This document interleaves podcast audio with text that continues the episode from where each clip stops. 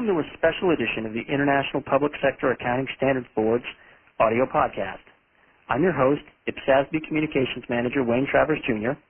The purpose of this podcast is to provide an overview of the IPSASB's strategy consultation for 2015 forward and the consultation on its 2015 to 2019 work program, published March 31st.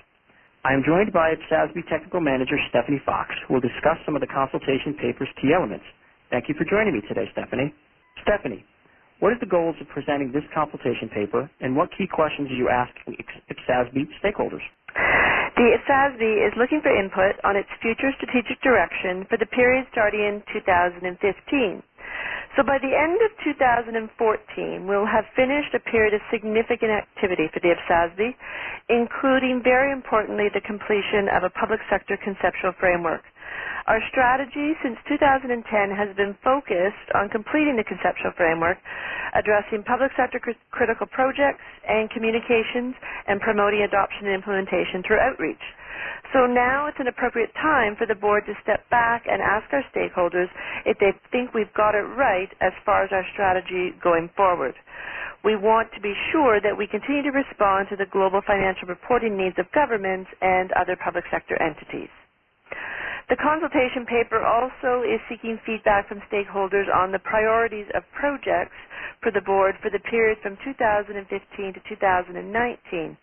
With the completion of the conceptual framework and some other key projects, the IPSASB will have more resources for other projects, and we want to hear from our constituents what their views are as to the particular projects we should be working on.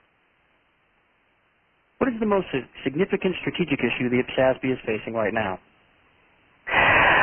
Fundamental question, Wayne, and the answer is really how does the IPSASB ensure continued credibility in its work as a global standard setter for the public sector?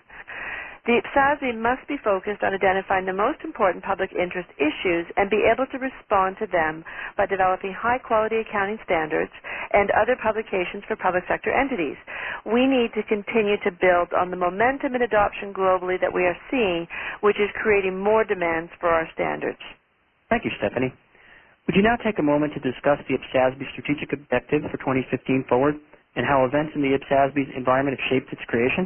The IPSASB has tentatively concluded that it should have a single strategic goal that determines its future direction, and that is strengthening public financial management and knowledge globally through increasing adoption of accrual-based IPSAS. We will do this by developing high-quality financial reporting standards, IPSASs, uh, developing other publications for the public sector, like recommended practice guidelines, and raising awareness of the IPSASs and the benefits of their adoption. To look at this in the context of recent history, the longer term impacts of the sovereign debt crisis emphasize the urgent need to strengthen the quality of financial management in governments around the world. Credible and transparent financial reporting has the potential to improve decision making, hold governments more accountable, and enhance global fiscal stability and sustainability.